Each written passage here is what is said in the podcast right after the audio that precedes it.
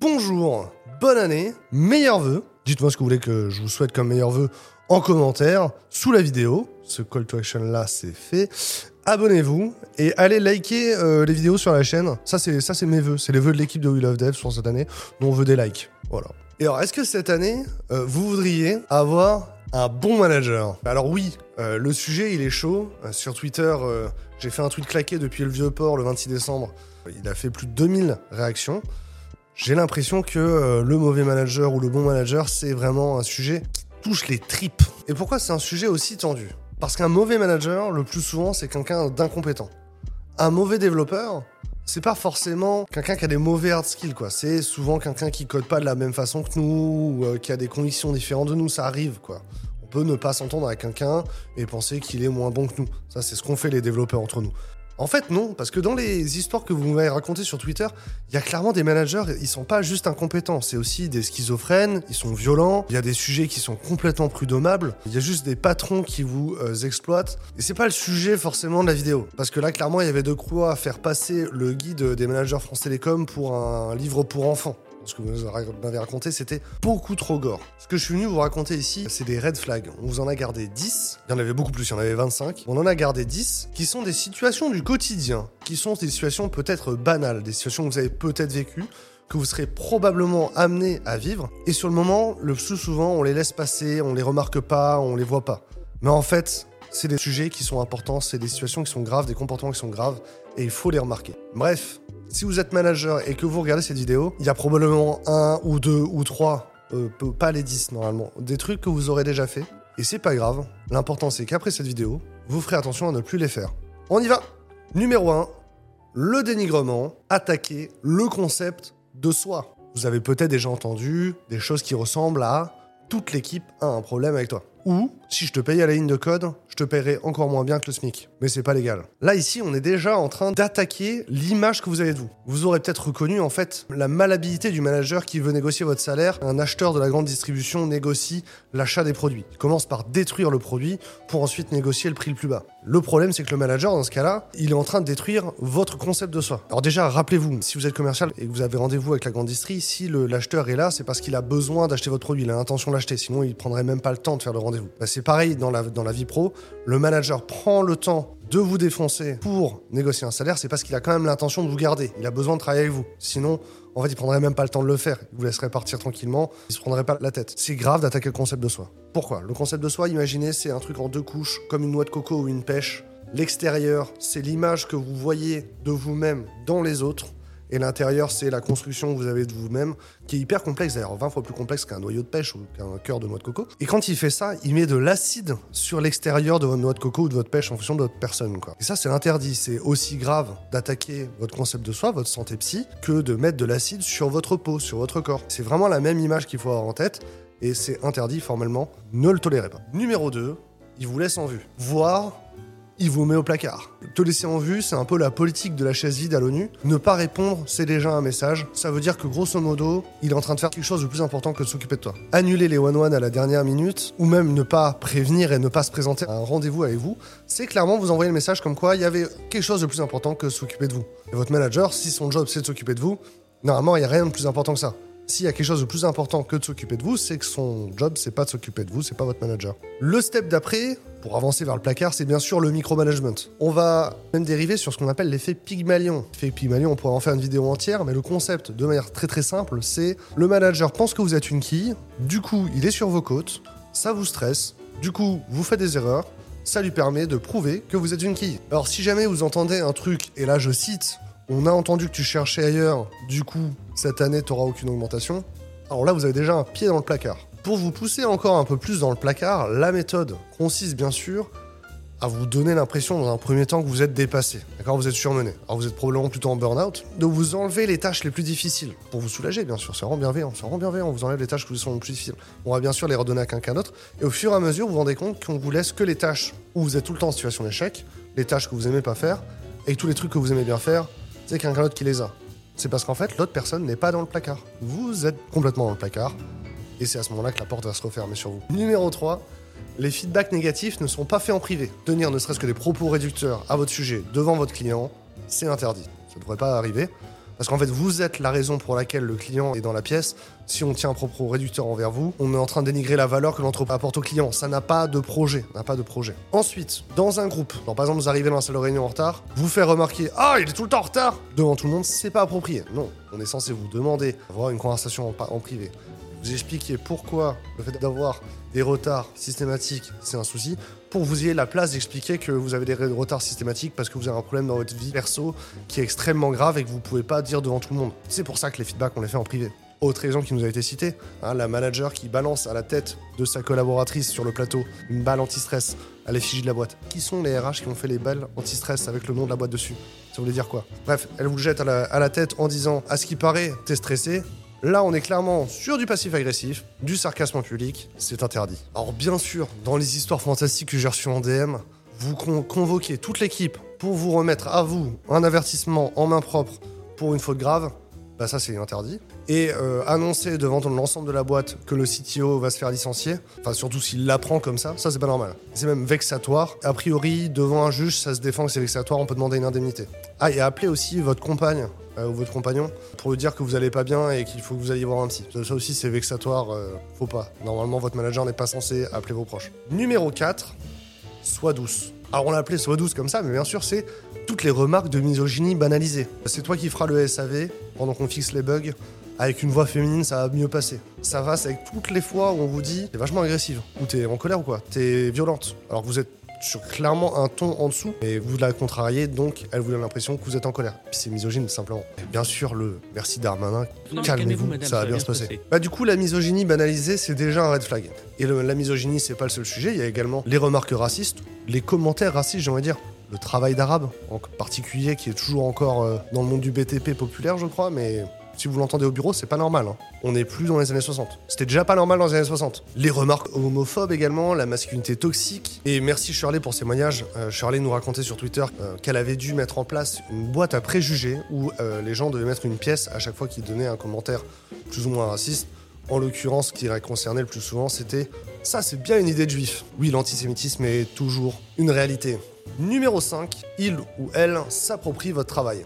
Alors simplement, ça peut commencer par changer euh, votre nom et mettre le sien sur un document PowerPoint, sur un document Word, ce qu'on appelle le kiss up, kick down. C'est-à-dire que on se fait mousser et on euh, est hyper sympa euh, avec les gens supérieurs à nous, et on n'hésite pas à bien taper sur les gens en dessous. On a des témoignages qui racontent, qui parlent d'une manager ou d'un manager qui donne l'impression tout le temps qu'il y a que elle qui bosse sur le plateau et que les autres c'est vraiment tous des branleurs qui sont en train de jouer au baby-foot ou quoi. Et évidemment, euh, quand votre équipe a un, coup de rush, mais que sa direction, sa hiérarchie a besoin d'un truc, vous passez derrière, on vous laisse tomber. Évidemment, dans ce processus, les erreurs du manager vous seront reprochées. Le lead développeur a poussé en prod sans passer par une PR, sans faire le schéma de validation, parce qu'il est au-dessus des processus. Il a vraqué la prod, ce sera de votre faute. Ou du moins, ce sera votre responsabilité de le réparer. Ou du moins, ce sera de votre faute si ça n'a pas été réparé. Mais c'est de votre faute, hein. c'est pas la faute du manager, c'est important. Bien sûr, si le projet est en retard, c'est parce que les membres de l'équipe sont toutes des quiches, classique. C'est pas du tout un problème de dénigrer les subalternes auprès des supérieurs pour donner l'impression que le manager génial. Ça, du coup, c'est vraiment votre manager carriériste. Il en a clairement rien à foutre de vous et c'est un problème. Numéro 6, il ou elle ne tient pas ses promesses. Si vous êtes chez le client final en DSI, simplement les promesses d'augmentation, les promesses de changement de poste, les promesses de formation, les promesses d'avoir des nouvelles missions, les promesses d'avoir plus de budget, les promesses, enfin toutes ces promesses-là. Si vous êtes en ESN, c'est encore plus visible. On vous a dit, vous pourrez avoir des missions en télétravail. Ah ouais, mais en fait, là, en ce moment, c'est un peu dur, la situation, c'est compliqué. Du coup, en fait, il faudrait que tu fasses 3 euh, heures de route par jour pour aller faire une mission à Aix-en-Provence. À la fin, vous vous retrouvez à faire 60 heures par semaine de travail et trajet compris. C'était pas le contrat moral à la base. Bien sûr, si vous êtes en ESN, probablement que vous n'avez pas des one-one. À la place des one-one, vous avez des restos euh, ou des points avec le client et euh, vous, le prestataire. Ces points-là, s'ils n'ont pas lieu, s'ils n'existent pas, en fait, c'est pas normal. J'ai déjà entendu des commerciaux qui disent Mes consultants, ça fait deux ans qu'ils sont en mission et je les ai pas vus, et je sais très bien comme ça. Ben ça, c'est pas normal en fait. Parce que le manager, même si c'est un commercial de SN, si on lui demande Est-ce que vous allez bien Il doit savoir la réponse. Et s'il connaît pas la réponse, c'est qu'il aurait dû faire un rendez-vous avec vous pour savoir comment vous allez. Il y a des managers, on dirait qu'ils ont lu Le Prince Noir de Machiavel. C'est-à-dire que dans ce manuel, utilisé par euh, beaucoup de politiciens, hein, bien sûr, le Prince Noir peut faire des promesses qu'il ne tiendra pas parce qu'il y a quelque chose de supérieur ou d'extérieur qui l'en empêche. Sauf qu'à force de faire des promesses qu'on n'a pas l'intention de tenir, bah, les gens qui nous écoutent, ils s'habituent à juste pas nous écouter. Numéro 7, les crises d'autorité. Par exemple, ici, là, je cite un cas. On confie euh, au consultant, euh, au développeur, à la développeuse une mission en disant Ah, Franchement, tu devrais faire comme ça. Puis plus tard, euh, la tech euh, est partie dans une autre direction. Ah non, non, mais on s'est mal compris. Il faut faire comme ça et puis c'est tout. Bien sûr, les très fameux euh, t'es pas là pour réfléchir, t'es là pour pisser du code. Quand j'embauche un développeur, c'est pas pour qu'il m'explique la vie. Avec simplement aussi le personne ne t'avait demandé ton avis. Alors le boxing, en l'occurrence, dire quelque chose du type, là on parle marketing, et les développeurs, en fait, ce serait bien s'ils se taisent, c'est vraiment équivalent dans le monde professionnel à les femmes, c'est mieux dans la cuisine. Ne le faites pas, ne le tolérez pas, c'est pas normal. Et en plus, en vrai, les crises d'autorité, on n'en a pas besoin pour communiquer. Si vous vouliez que l'équipe utilise du Kubernetes parce que vous êtes engagé auprès de X à ce que le projet soit sur Kubernetes, bah, on peut dire ça, hein. on peut dire il faut que le projet soit en Kubernetes parce que c'est une contrainte. Je me suis engagé auprès de telle personne à ce que le projet soit en Kubernetes. Voilà, pas besoin de faire une crise d'autorité. Numéro 8, le chantage affectif. Il faut que tu restes avec nous ce soir pour travailler, on est une famille, on se serre les coudes. Comment ça, tu démissionnes? Tu laisses tous tes euh, collègues là dans la merde sur le projet? Personne ne sait monter les VM sans toi. Personne ne sait configurer le serveur Apache si tu t'en vas. Alors en même temps, ça faisait des semaines que je demandais à ce que je puisse transmettre mes connaissances à d'autres gens au cas où il m'arrive une bricole, quoi. Tout ça, c'est du chantage affectif. Le plus souvent, ça va avec le fait de ne pas respecter votre vie privée. Vous vouliez euh, ce soir voir des amis. Oh, mais viens, on avait un événement d'équipe. Oh, on avait prévu une soirée avec les collègues. Ça serait triste que tu sois pas là. Ça, c'est du chantage affectif. Vous n'êtes pas euh, censé vivre en meute. Vous êtes censé venir au travail pour travailler. De manière générale, le vocabulaire de la famille, c'est pas ok. Éventuellement, on va avoir des cas, hein, dans une histoire euh, qui m'a été racontée sur Twitter, de euh, managers qui sont hyper familiers, qui se permettent parfois même des gestes déplacés. Ils vont vous toucher l'épaule, ils vont faire ça. Par contre, si vous, vous essayez de jouer la connivence, vous permettez ce genre de choses, vous aurez le droit à la remarque, genre non mais t'es pas mon pote. Hein. Ce genre de choses-là, c'est de l'anti-chantage affectif, c'est du chantage affectif en passif-agressif. Et tout ce qui touche à vos congés ou à vos arrêts maladie, euh, pareil, on n'est pas censé vous appeler. Et on n'est pas censé vous demander de faire des choses. Numéro 9, l'éloge de la productivité avec cette punchline fantastique euh, qui nous a été servie par Solène, bien sûr. C'est pas parce que sa femme est enceinte de 8 mois qu'il peut pas montrer qu'il en veut et travailler deux heures de plus tous les soirs. Là, déjà, là, il y a plein de choses qui vont pas. Mais euh, ici, on va se concentrer sur la deuxième partie de la phrase. Travailler deux heures, de plus le soir pour montrer que vous en voulez, ça montre rien en fait. Ça montre juste que vous êtes prêt à ruiner votre santé et votre vie pour votre boîte. Et aucune boîte ne devrait exiger ça de vous. Le problème, c'est quand ça devient un système. Le problème, c'est quand ça devient des KPI de vélocité, des KPI de productivité. On parle de management de la performance, nous on mesure pas votre résultat, on mesure votre productivité, le nombre d'appels que le recruteur a passé. Ça veut pas dire le nombre de recrutements qu'il va faire, c'est un indicateur. D'accord, mais c'est pas un objectif. On ne vous stresse pas à donner des moyens à passer du temps sur des tâches débiles, quoi. Et c'est pas du tout le but. Le but, c'est le résultat, c'est la valeur que vous apportez pour la société. Si vous le faites en moins de temps, c'est bien. Le comportement pervers, c'est que quand t'es junior en particulier, en fait, tu te retrouves à bosser 60 heures par semaine sur le projet, et le manager ou le chef de projet te dit oui, mais Maxence, lui, il l'aurait fait en 35. C'est pas que tu fais des heures sup, c'est juste que t'es trop lent. Donc c'est de ta faute si tu travailles trop. Ce genre de messages-là ne sont pas tolérés. Les semaines font 35 heures, ou 39 si vous avez des RTT, mais pas une heure de plus. Est-ce que c'est cool? Numéro 10, il verbalise qu'il en a rien à foutre des collaborateurs. Alors moi j'ai un peu phasé en voyant ces témoignages, je n'avais jamais vu ça. Et en fait, en y réfléchissant, j'ai déjà vu ça dans des vidéos sur internet. Le vocabulaire de la guerre, euh, on est des guerriers, on est des vikings, faut qu'on se batte, je veux recruter que des warriors. Bien sûr, notre ami Elon nous a bien, bien dit déjà que euh, personne n'a changé le monde en 40 heures. Vous n'êtes pas en train de changer le monde si vous travaillez pour Elon, vous êtes juste en train de faire gagner de l'argent à Elon. Et Elon, lui, utilise son argent pour faire changer le monde en vous payant. Alors dans les témoignages, j'ai bien sûr eu aussi également la compétition, elle est pas bienveillante avec nous, alors pourquoi je serais sympa avec toi? Ou encore, moi ce qui m'importe, c'est le business, pas les équipes. Utilisez la transparence dans la gestion d'entreprise pour vous faire bosser plus ou pour vous faire culpabiliser ou pour justifier des décisions qui sont négatives envers vous, c'est pas du management, c'est juste à la limite de la négociation sociale, genre la réduction de temps de travail, du salaire, enfin, c'est pas du management. Parce que clairement, la base du management, c'était que y quelqu'un qui en ait quelque chose à faire de vous, quoi. C'est ça qui est important. Dans la littérature, moi, je vous invite à lire Ben Horowitz, The Hard Things About Hard Things, avec un chapitre dédié dont le titre est We Take Care About the People, the Products and the Revenue, in that order. En français, bien sûr, on prend soin des gens, des produits et ensuite des revenus. Si on prend correctement soin des gens, normalement les gens prennent soin des produits et des clients et ça, ça fait qu'on a des revenus pour payer les gens au début. Et normalement, si l'entreprise marche bien, le dirigeant et le management ne doivent s'occuper que de prendre soin des gens et les gens prennent soin du reste. Bon, du coup, c'est quoi la conclusion de cette vidéo? Déjà, les mauvais managers, de manière générale, c'est assez normal. Il y a plein de raisons qui font que Notamment déjà parce que euh, on vient d'un monde où il y avait avant des cols blancs et des cols bleus, et il y a vraiment des gens qui veulent tenir des lignes rouges, et pour avoir le statut de col blanc, ils ont besoin de salir votre col bleu, quoi. Quand j'étais euh, en stage ouvrier chez Renault, je me rappelle avoir eu ma, tenue un peu mécanicien, mais c'était une ligne de prod grise et jaune, et il y a des bonhommes en, chemise blanche, en blouse blanche qui passent, s'appelle des ingénieurs dans le métier, et ils regardent la, poubelle où il y a plein de déchets souillés par l'huile, et dedans il y a clairement deux trucs qui ne devraient pas y être, demandent d'aller le chercher, et en vrai, ça a du sens. Moi, je suis habillé dans un truc où je peux me salir. Je suis là pour ça, j'ai des gants et tout, je vais aller chercher, je vais pas me laisser. Même sécuritaire que ce soit moi qui le fasse plutôt que.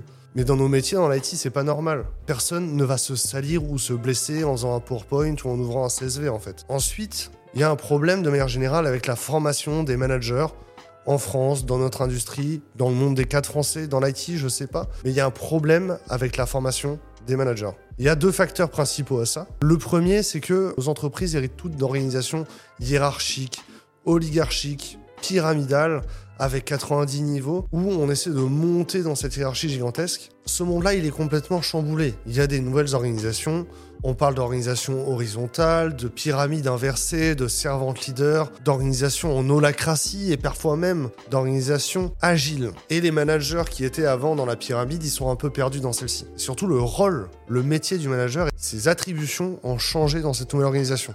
Et donc les managers hier sont pas forcément encore formés à ça. Et dans ces organisations, le rôle du manager, s'il devait n'avoir qu'une seule responsabilité, c'est de savoir si vous allez bien. Donc il y a un endroit, un moment où vous pouvez parler sincèrement et parler de vous sincèrement de ce qui va ou ce qui va pas. Le job du manager à ce moment-là, c'est de créer une relation avec vous. C'est du travail et il y a de la méthodologie pour ça. Pour que vous soyez à l'aise pour lui dire quand ça va pas. S'il n'a pas créé cette relation, on peut pas savoir si vous allez bien ou pas. En un mot, le manager dans votre quotidien, c'est celui qui en a quelque chose à foutre quand ça va bien ou quand ça va pas bien. Et il faut qu'il y ait quelqu'un qui en ait quelque chose à faire. Et ça, les écoles de management, ça apprend à gérer les projets, des entreprises, des business plans, des budgets, des projets, mais ça apprend pas à en avoir quelque chose à faire des gens. Et c'est pas non plus l'école de la vie qui apprend à créer des relations avec les autres. Ça s'apprend aussi, c'est des méthodos qu'on apprend, mais souvent après avoir une première expérience professionnelle. Bref, formez les managers, demandez à être formé au management, apprenez à manager parce qu'on a besoin d'avoir des bons managers pour être heureux au travail.